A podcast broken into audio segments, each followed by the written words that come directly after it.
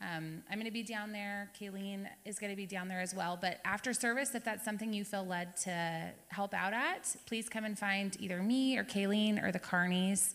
Um, yeah, anybody here and sign up for that. We're also going to be taking donations for that as well. So, water um, and things like that. And if you could drop them off in the front of the church during the week, that would be awesome. Uh, Kayleen and I will also be here Thursday morning at 11, so I guess it's kind of afternoon. But um, I'm really excited for this event. If you guys want to come, come contact with me after church service or grab a flyer. All right, thanks.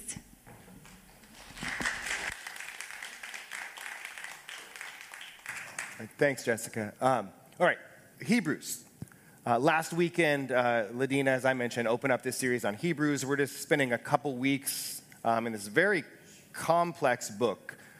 Um, we don't have a lot of time to dig super deep into it this summer, but what we've asked speakers to do during this series is to reflect on some parts of the chapters they've been given of what stands out to them.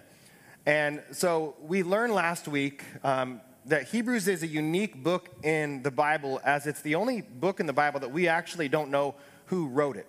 Uh, as Christians, we, we know and we believe that the Holy Spirit of God prompted men to write the words of Scripture, uh, words that are God breathed and profitable for teaching.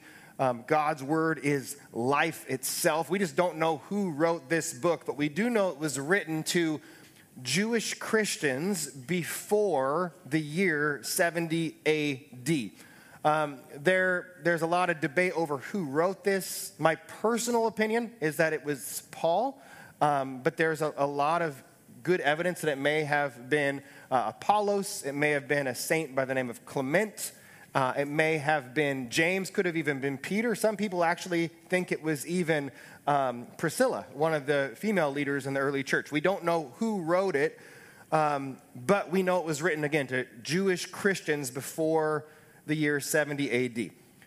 And this book really reads like a sermon. Um, it points out the superiority of Jesus over all things that Jesus is better, that Jesus is more, that Jesus is greater. 25 times in this book, it talks about Jesus being greater, more, and better. That's why we've subtitled this series literally, Jesus is better. The author talks about how Jesus is superior to the angels. He's superior to the law. He's superior to Moses. He is higher than any high priest. And last week, Ladina looked at chapters one through three, and today we're going to just kind of have an overview of four through six and spend a lot of our time on chapter six. And I'll give you just an overview of chapter 4 because it sets up 5 and 6.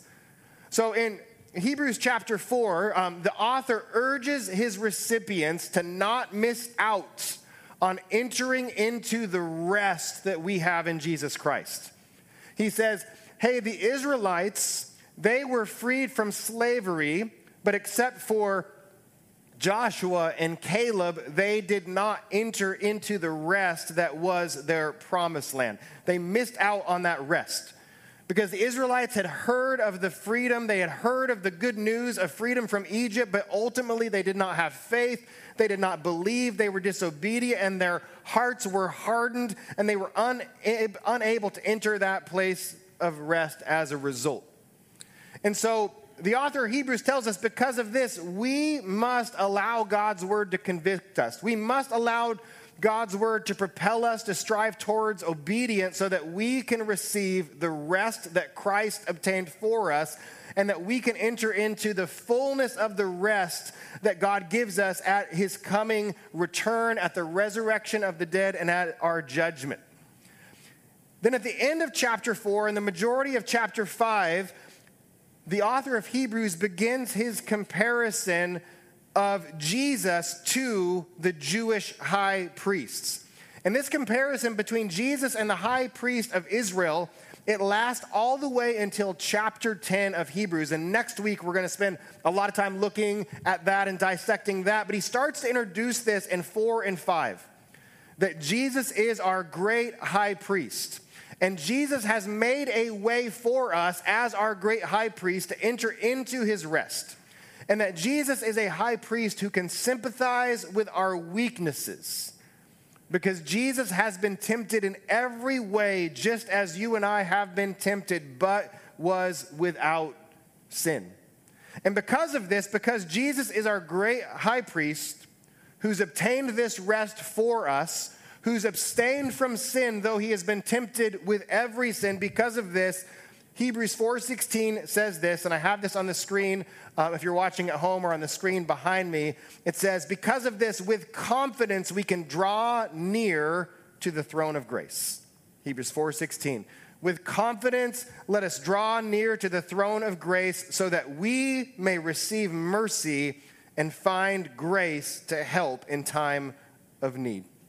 So you and I can go boldly before the throne of God through Jesus Christ. We can go boldly before this throne of grace so that we can receive help in time of need. And in context, the help that this author of Hebrews is telling us we can receive is help with resisting temptation. Help with obedience to Christ. And then in Hebrews 5 9, it says that Christ is our source of eternal salvation, and He gives us access to God, and He gives us this help that we so greatly need. So that's chapter 4 and 5. But at the end of chapter 5, the author does this kind of strange thing. He sets up this comparison to Jesus and the high priest, and he's like, oh, time out, let's actually do something entirely different.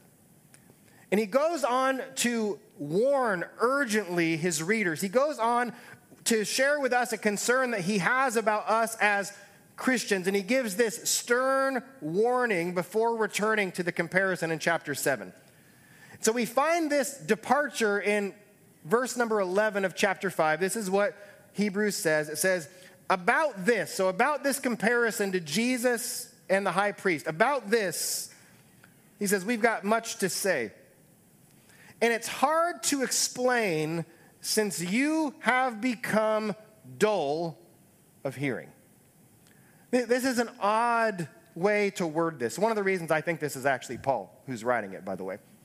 He, he says, Hey, I'm going to teach you this very complicated thing, but you're too dumb to understand. I'm going to teach you this very complex thing, but before I do, you guys need to pay attention. You're not doing so hot.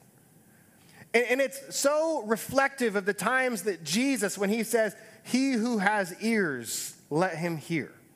In Revelation, it says, He who has ears, let the let the church, let them hear what the Spirit is saying. So we must position our hearts in such a way that we are prepared to listen and receive and hear whatever it is God has for us.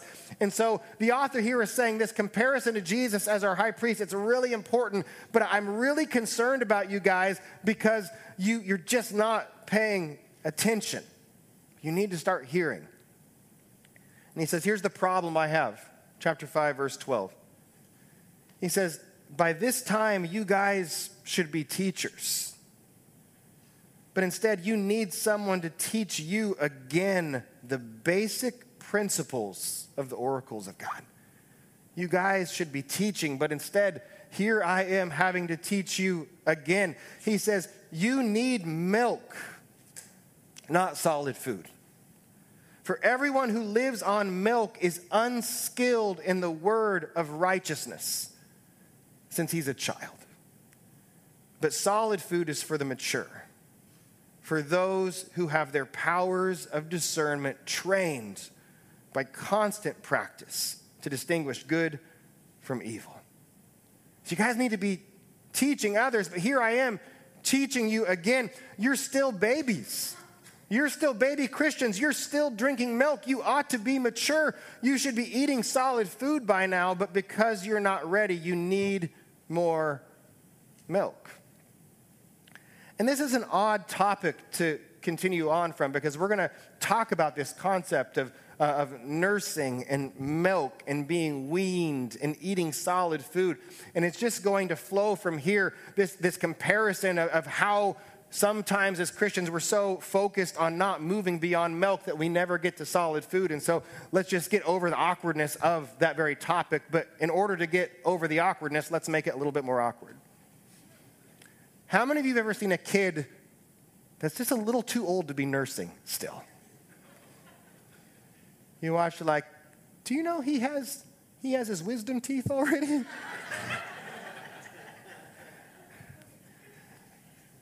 maybe you've seen some videos where there's like, that kid's not even a toddler anymore. Probably shouldn't be nursing. And the moms are like, he just loves to nurse. Like, okay. Who, who needs to grow up? You were the, you or the kid here? and, and, it made me start thinking like, my, my parents will tell me about, um, you know, I was born in, in 1980, and they used to like graduate kids from um, formula, like for, formula in 1980, I'm pretty sure was like made out of asbestos. and, and so they, they, they give kids formula, like at one month old, I think they're ready for like, ri- like rice. Let's just start feeding kids rice. And by two months old, they're like, I think it's time for steak. And today we're like, no, we probably should nurse kids till they're like 18. And then maybe they can graduate to protein shakes. And then maybe they, they can graduate to food. And so, when were you weaned? Most of us don't know, do we? But what, what was one of the most solid, what, when did you start eating solid food? And I can remember when, when I had kids, it was always exciting to start to give them their first solid food, to graduate from milk, to, to watch them eat cake. And for some reason, we want our kids to be so healthy and so health conscious, but when they turn one years old, you're like, here's an entire cake, do with it as you will. But never again. This is the only time you can go wild, but don't you even look at candy again before eating this or this or this or this. Some of you, you allowed your kids to be weaned, but you're like, but they've moved on to a sippy cup and like, hey, you're 12. You probably shouldn't have a sippy cup anymore. and you've got no teeth to show it. And, and so we do these things where it's like, when is it appropriate? And here, the author of Hebrews is saying, you guys are too old to be nursing. It's just kind of awkward.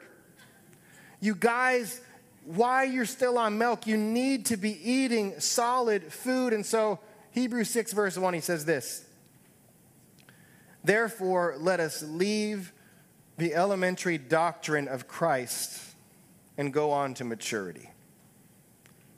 The author's not saying don't drink milk. He's not saying that they shouldn't reflect on those basic principles of the oracles of God. He's not saying they shouldn't enjoy milk from time to time because milk is their foundation. But what he's saying is you need to move past milk. You need to begin to add some solid food to your diet. You need to go from infancy. You need to move on from elementary childhood. You need to move towards maturity. You need to graduate from milk to solid food. And so let's look again, verse 1, and we'll look this time, we'll add verse 2 and 3. He says this Let us leave the elementary doctrine of Christ. Let us go on to maturity, not laying again a foundation of repentance from dead works, not laying again a foundation of faith towards God, not laying again a foundation of instructions about washing, not laying again a foundation of laying on of hands, the resurrection of the dead, and eternal judgment. And this we will do if God permits. He's saying you shouldn't have to learn this again, guys. You, you shouldn't have a foundation built all over again. If God permits, we will grow up. If God permits, we'll move on from milk to solid food. And this verse is a little bit complicated, but in it, he actually spells out what the milk is. He says, You need to move on from milk, and here is milk. Number one, repentance from dead works. He says, You need to move on past this idea of repentance from dead works. He says that's elementary. To be born again, to even be a baby who requires milk, to be born again, it requires repentance of your sin. He says we shouldn't have to repent all over again of sin. You need to turn from sin and turn to Christ. You shouldn't keep going back and back and back and back. And number two, he says this faith towards God. Milk is having faith towards God. The Bible says without faith, it's impossible to please God. To be born again, you must put your faith in Jesus Christ to have relationship with God. He says, you can't keep starting faith again and again and again. That's milk. You need to move past repentance and faith. He says, milk is instruction about washing. Now, that's a strange way to put it. He's just saying baptism. You've got to move past baptism. You should have been baptized the moment you believed. Why, why don't you remember your baptism? Why don't you remember that it represented going from death to life in Christ? You guys are still focused on milk, on baby, on elementary, on childish things. It's time to grow up. It's time to move on to solid food. Number four, he says, the laying on of hands. He says that milk is just this idea of prayer, of healing, of impartation. You should know about these things. You should be praying for people. You should be receiving prayer. It's time to move past these things. And the final thing he says is this He says, You shouldn't have to have this foundation laid again about the resurrection of the dead and about eternal judgment. That's odd, but what he's saying is the elementary doctrine of the faith is final things, that it's appointed to men once to die, and after that, the judgment that Jesus Christ is returning someday to resurrect and to judge the living and the dead. Basically, what the author of Hebrews is saying that's that's elementary doctrine. It's possible here that some of them are actually fearing death. You guys don't need to fear death because we know that Christ will resurrect and judge the living and the dead. And Christ has prepared a way for you to be able to come into the sanctuary in the presence of God. You guys should know these things by now.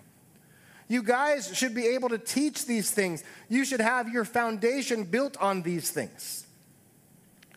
Now, again, he's making this contrast, but he's not saying he's not saying stop repenting of sin. He's not saying you should stop calling others to repentance. He's not saying that you should cease your faith in God or call others to faith in God.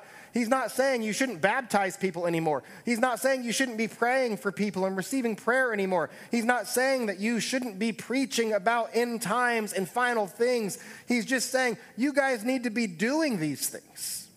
You need to be doing these things that are like milk, but you also need to be growing in these things and you need to move forward with these things.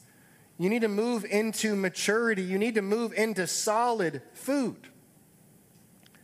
And so he warns him. He's like, You guys are just so focused on milk when you need to be eating food.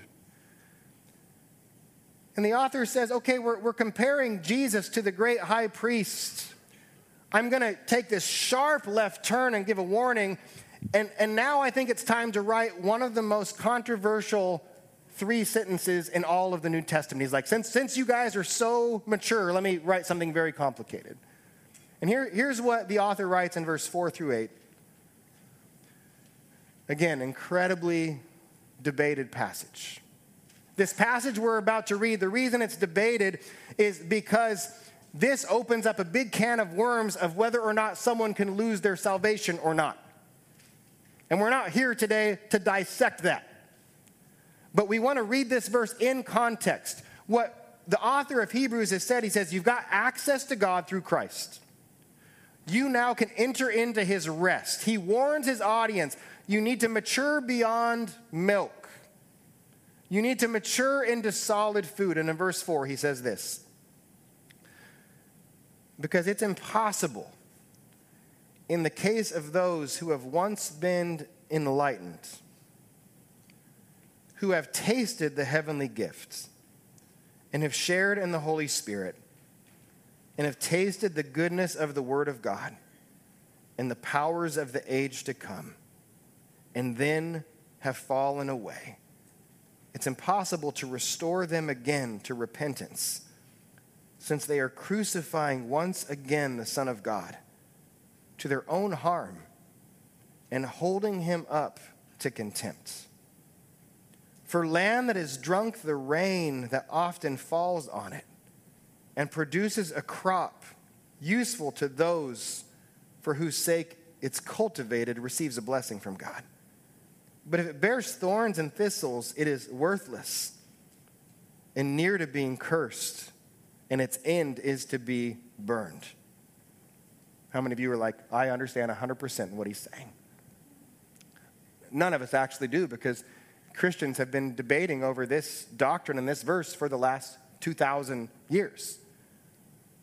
So we're not here today to, to jump forward with a full understanding of this verse, but if we're reading it in context, which we must do with Scripture, Here's what he's saying He's saying if someone has already been fed milk, if someone knows what milk tastes like, but if they never move forward, if they never grow, if they never mature, if they never eat solid food,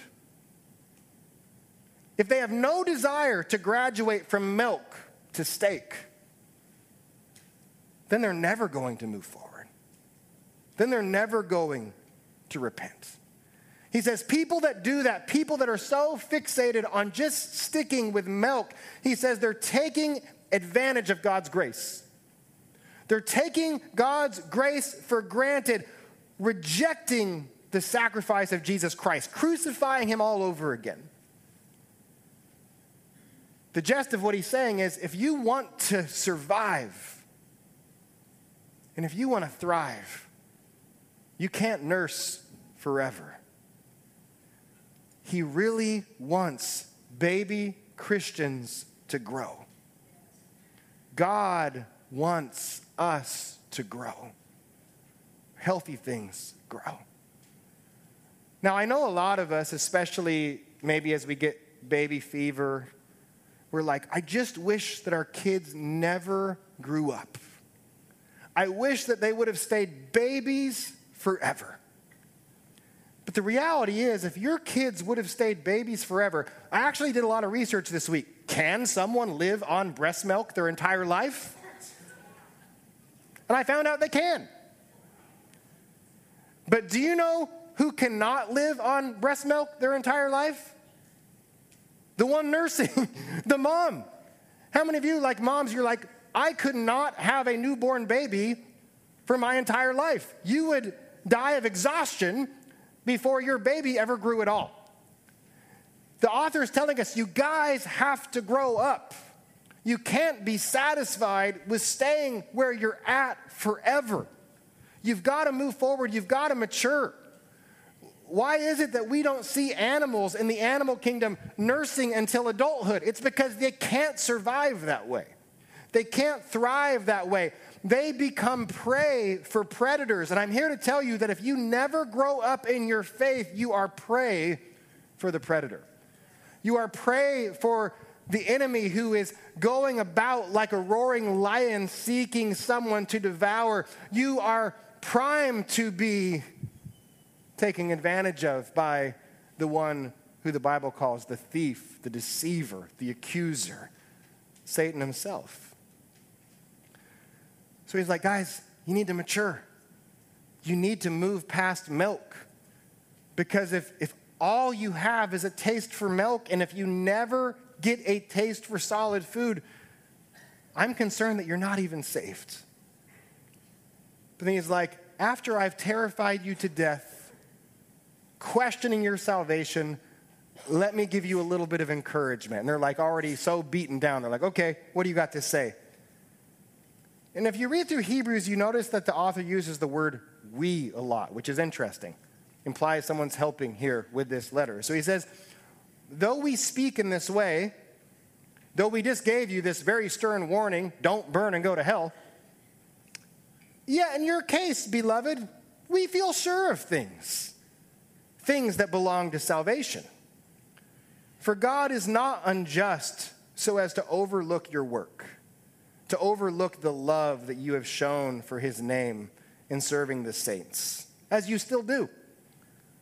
And we desire each one of you to show the same earnestness to have the full assurance of hope until the end, so that you may not be sluggish, but imitators of those who through faith and patience inherit the promise. He spells out very plainly for us what milk is. But the author of Hebrews does not spell out plainly what solid food is. But if you begin to search through the scriptures, the Holy Spirit never leads an author of scripture to say, here is a list of solid foods that you need to eat. But it's actually strongly inferred.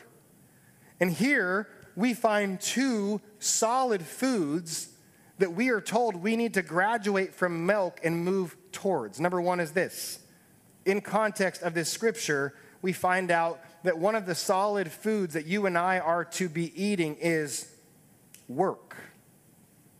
You and I have been created for good works. You and I learn from the brother of Jesus, James, that faith without works is dead. And so here the author of Hebrews says, I notice that you guys have a lot of good works. The author of Hebrews is saying, not only are you working, but the specific work that you are doing is you're actually serving your brothers and your sisters in Christ. And I want you to be earnest about this. I want you to be passionate. I don't want you to be sluggish. And so, if you want to graduate from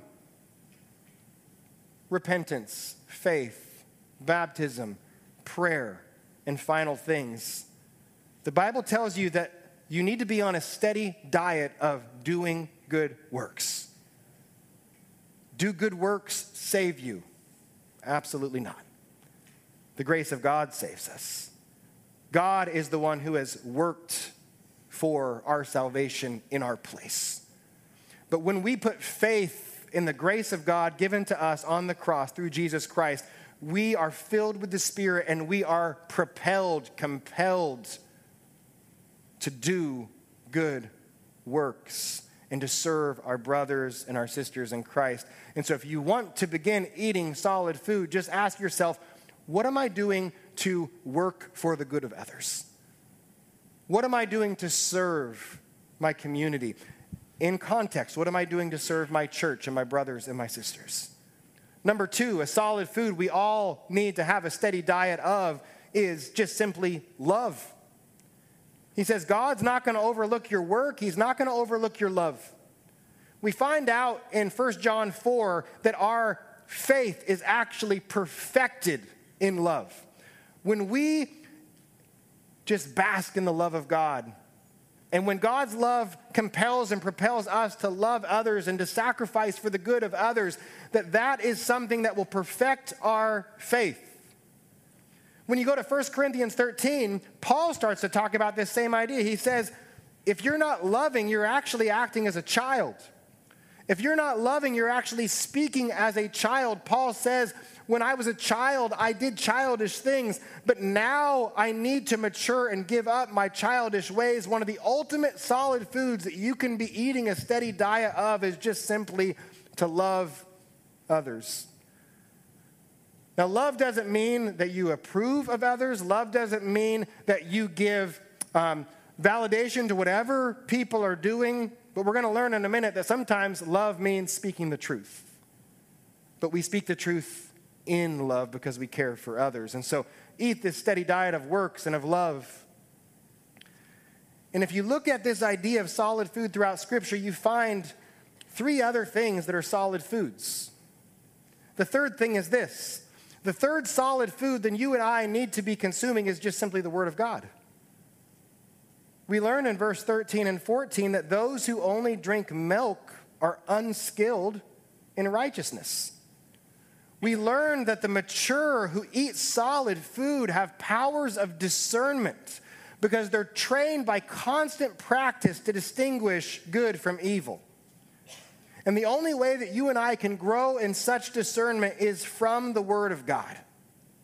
And Ladina put this so wonderfully last week that the problem with so many of us Christians is that the only time that we actually consume the Word of God is in an environment or in a service like this. And I would propose to you today that if this is the only time that you have a diet of God's Word, I don't even know if you're on milk yet. You are not here to be fed. I am here to teach you how to eat. Pastors, preachers, evangelists, prophets, they're not here to nurse you or to give you a bottle or a sippy cup. They are here to give you an appetite to eat God's word and to prepare you for the work of the ministry. And so you cannot come here and have one bottle full of milk and expect to survive the rest of the week. You must be on a steady diet of milk and solid food. So, one, solid food, works, serving. Two, solid food, love. Three, the greatest solid food of all, the Word of God. You must be eating and consuming the Word of God. And then number four is this. Um, one easy way to put it is just the Holy Spirit. Number four is to walk by the Spirit. The solid food that we are to eat is walking by the Spirit in unity. I'll point out two scriptures 1 Corinthians 3. Paul says, But I, brothers, could not address you as spiritual people, but as people of the flesh, as babies in Christ. Here he uses the same imagery as Hebrews. Another reason I think Paul probably wrote it. He says, I fed you with milk, not solid food, because you weren't ready for solid food. And even now, you're not ready for solid food, for you are still in the flesh. For while there is jealousy and strife among you, are you not of the flesh and behaving only in a human way? He says here, to be stuck on milk causes you to be stuck in jealousy, causes you to be stuck in strife. That's living according to the flesh. Peter says something very similar. 1 Peter chapter 2. Peter says, Put away all malice, put away all deceit, put away all hypocrisy, put away all envy and all slander. Like newborn infants, oh, there it is again, like babies, long for the pure spiritual milk, that by it you may grow up into salvation. He's not saying stay with milk, he's saying you must have a steady diet of milk and then a steady diet of solid food. So both Paul and Peter describe drama. Both Paul and Peter describe division and quarreling and jealousy and being stuck as a baby, being in the flesh. It's the opposite of maturity. It's the opposite of eating solid food. And so Paul says in Galatians 5, he says, Walk by the Spirit, and you will not gratify the desires of the flesh.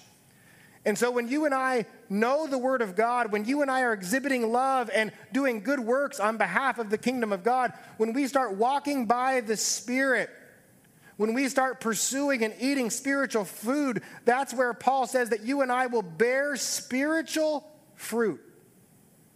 The fruit of the Spirit, what is it? It's love, joy, peace, patience, goodness, kindness, faithfulness, gentleness, self control. When we start walking in step with the Spirit, we start producing things of the Spirit, which Hebrews calls it this that we bear a crop of blessing.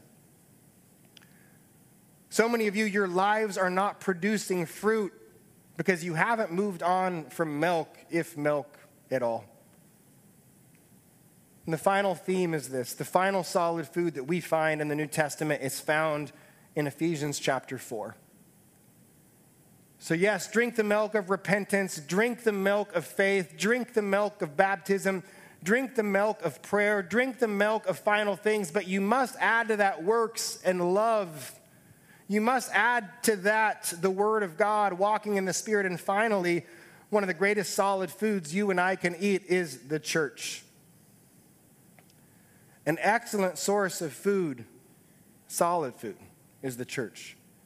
Hebrews 4 says, God gave apostles, prophets, evangelists, shepherds, and teachers to equip the saints for the work of the ministry, for building up the body of Christ, until we all attain to the unity of the faith and of the knowledge of the Son of God to mature manhood, to the measure of the stature of the fullness of Christ, so that we may no longer be children, tossed to and fro by the ways and carried about by every wind of doctrine, by human cunning, by craftiness and deceitful schemes. Rather, speaking the truth in love, we are to grow up in every way into Him who is the head.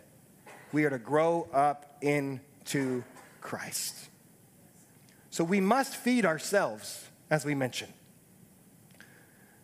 We must feed ourselves, but the church helps us learn how to eat. The church is an opportunity. I, I, love this. The church is actually an opportunity for us to eat together. Because we all eat when we read the Word of God away from this gathering. We are eating and consuming the solid food of the Word of God. But when you and I gather like this, we're actually having communion. We're feasting on God's Word together as a community. There's something powerful about that. The church is causing you to be equipped, to be built up, to be unified, to be educated, to be matured together under the giftings of the leadership who are called to speak the truth to us in love. One who is not fully engaged in the church is not eating solid food. They're missing out. You say, Pastor, isn't there more than five solid foods? Yeah, I don't know how many there are. This list is not exhaustive. But it's a good place to start. It's a good place to start a healthy diet of solid food and to wean yourself from only being on milk. So I'm going to ask Kim to come up and lead us in a couple of worship songs, and we're going to go into a time of, of prayer and ministry. If I could just have a couple more moments of your time, if you could grab your phones for me real quickly, and if you could make sure you put those away.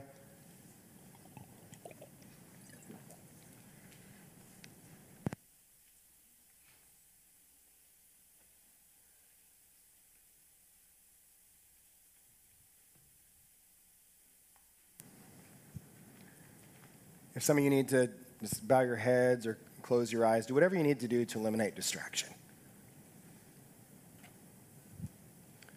I was putting this message together this week as I was struggling with being sick. And um, I wasn't happy as I was putting it together because I, I was feeling conviction about some of these things that here I am trying to preach to you. We all find ourselves sometimes lacking a diet of solid food. But as I was putting this together, here's what I realized some of us aren't even drinking milk. Solid food is not even on our radar because we're not even drinking milk.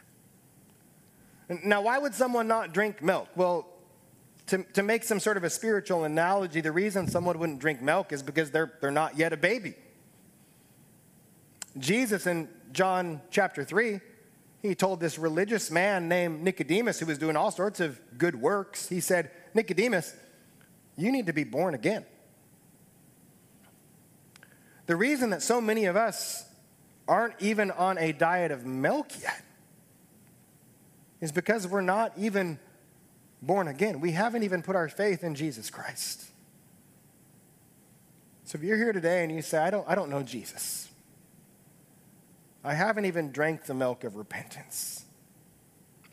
I haven't even drank the milk of putting my faith in Jesus Christ. I've never been baptized before. I've never prayed for anyone. I've never really had hands laid on me and have been prayed for. And I don't know where I'm going when I die or when Jesus returns. I don't know the state of final things. I just don't know Jesus.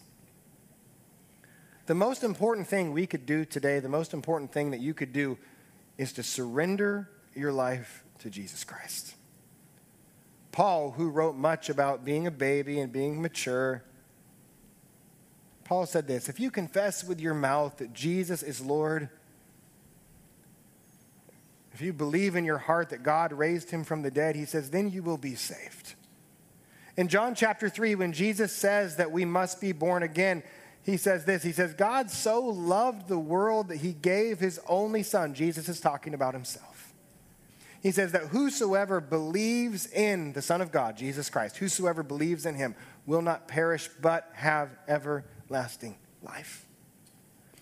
And so, as Peter, the disciple, as he preached to a crowd of thousands, the day that the church received the Spirit of God, 10 days after Jesus ascended to be with the Father in heaven, as he was preaching to this crowd, they were convicted. The Bible says they were cut to the heart, and they asked Peter, What do we do with this feeling? And here's what Peter said He said, Repent and be baptized for the forgiveness of your sins in the name of Jesus Christ. In that, Peter introduces milk repent, faith, baptism. Repent, faith, baptism for the forgiveness of your sins. Final things. Repenting and faith, that's prayer. Peter says you've got to start drinking milk. And if you're here today and if you don't know Jesus, I implore you today to put your trust in him. Some of you aren't even drinking milk, though you have professed faith in Jesus. Maybe some of you have repented of sin. Maybe some of you have put faith in Christ, been baptized, been prayed for, tasted and seen that God is good, had trust in final things, but right now you're not even drinking milk because you're too busy being on life support. We're not called to be on life support spiritually. We're called to be drinking spiritual milk and eating spiritual food. Don't be stuck on life support, just waiting around until Christ returns or calls you home, but instead, what kind of love, what kind of works, what kind of involvement in the church, what kind of walking in the Spirit, what kind of consuming of the Word of God are you doing? Some of you are just stuck on milk. You're like a 19 year old kid who curls up with his sippy cup at night. You haven't moved forward. Stuck on milk. Refusing to be weaned. Some of you have no appetite, no ambition for solid food. And that's because to you, you're just fine with a get into heaven free ticket. But you have zero relationship with Jesus Christ. And if that's the case, if, if we just want to get out of hell free card, if we just want to get into heaven ticket, but have no relationship with Christ, I don't even think we have either of those tickets. Because we don't put our faith in Jesus Christ to go to heaven. It's a bonus, of course. We don't put our faith in Christ to escape hell. We put our faith in Christ because He's the only way. He's the only thing that's true. He's the only source of life or salvation. We put our faith in Jesus because we have nowhere else to go. Only He holds the words of everlasting life. And even if there wasn't a heaven or if there wasn't a hell, which there are both, I would hope we'd still surrender our life to Christ because relationship with Him, it's good in itself. What solid food do you need to start eating? Do you desire maturity? Do you want to grow? Do you have ears to hear? Does your heart long to please God? Does your heart long to abstain from sin? Does your heart long to serve Christ? You need solid food. And here's where I was so convicted this week is here's, here's what I tend to do. I tend to kind of fixate or focus on one or two solid foods and never enter into a part of a balanced, healthy diet. I focus on like a couple sections of the food pyramid, but neglect the others. I always tell my wife, I would be 100% fine on a steady diet of peanut butter and jelly, Chipotle, Mod Pizza, and Jersey Mike's. You give me those four things, that's all I need. But if that's all I do, I'll miss out on so much. And I have found that in my own eating habits, they often reflect my spiritual eating habits as well. For example, maybe you're in the Word, but you're not in church. Maybe you're working and serving, but you're not in the Word. Maybe you're walking by the Spirit. You're walking by the Spirit. You're using your spiritual gifts. You're abstaining from real big sin, but you're always jealous. You're always slandering others. And you're not living in unity. Well, what, what ought we to do if that's the case? Well, we need to broaden our diet a little bit we need to go back to the milk and check to see that we're eating a balanced diet of healthy, solid food. So I invite you into a time of prayer. Last week, I went to a conference for the network of churches that our church is a part of. It's called the Fellowship Network. And I had just gone up to the altar uh, in worship not for prayer, just, just in worship. And somebody I'd never interacted with before, I think he was from another country. He, he came up to me, he laid, his, he laid his hands on me, and he said this. He said, um, God, I'm praying over this young man. I've never met him before. I like that he called me a young man, too. So I'm praying over this young man a season of open doors. I'm praying over open doors, that he move into a new season. Someone else had a word of prophecy for me on the night that we left the conference. Very similar word. I was a little annoyed that I forgot that this door was still here when I came in today. But it's here for a reason. Ask, um, and Tim, if you could just kind of bring it right here. What, what this door, what we've been doing with this door as we wrapped up our open door series a couple weeks ago, is just inviting people to walk through this door as a sign of our faith as a sign of moving through. It's, it's come on, Tim. Been eating your solid food, Tim?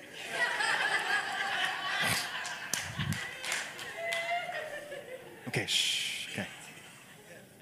Don't, don't, don't get lost in distraction. Seriously. This door represents walking through to, to something new that God has for you on the other side. Jesus says, I am the door. Whoever comes in by me will be saved. Jesus says, Behold, I stand at the door and knock. If anyone hears my voice and opens the door, I'll come in and eat with him and he with me. This open door represents an open door of opportunity, an open door of a move of the Spirit, an open door of effectiveness in the gospel, and, a decision to not stand in the door jamb, but, but to go all in. So, as, as Kim begins to sing this next song, here's what we're going to do. We're going to have some of our leaders on the other side of this door Uh, Tim, Kara, Ladina, if you guys could be ready to do that. But if you'd say today, I don't know Christ and I want to know him, as, as we begin to sing, I just like you to, to make your way from your seat as we're singing and walk through this door as an act of faith. And they just want to celebrate with you, lay hands on you, that spiritual milk, pray for you. That you would receive the salvation that you've put your faith in God to receive. That you'd receive the Holy Spirit. And that you'd receive life. For those of you who said, hey, I, am I'm, I'm in, I, I know Jesus, but I, I'm just kind of stuck on life support. I'm not even focused on milk anymore. And today, as an act of repentance, I need to walk through this door and I need to receive prayer and the laying on of hands so that I can begin drinking milk again, let alone solid food. Or maybe you're convicted today you, you've got like one or two foods you're eating all the time, but you're neglecting the others. And God wants to give you today an appetite for walking in the Spirit. God wants to give you an appetite for the Word of God. God wants to give you an appetite for the church. God wants to give you an appetite for love, for unity. Or God wants to give you an appetite for just working out your salvation, serving others because of what God has worked in you. So as we sing, don't hesitate, don't delay. Begin to walk through this door and receive all that God has. So, would you stand with me?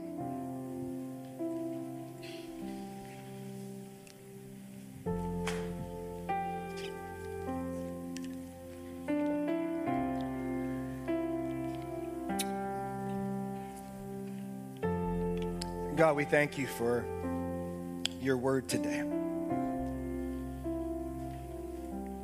Holy Spirit, we wait on you. We ask you to speak to our hearts, speak into our minds.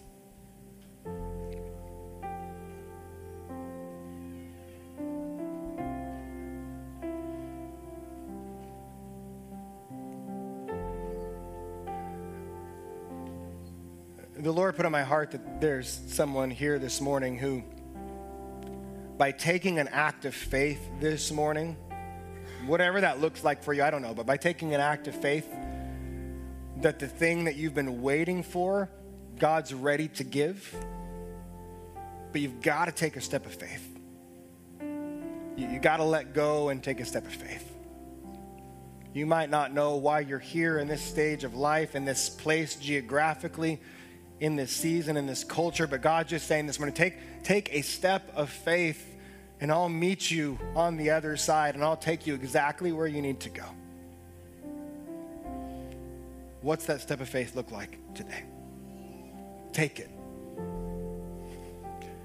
God's convicting some of you right now to, to take, take a big step of faith and making a sacrifice.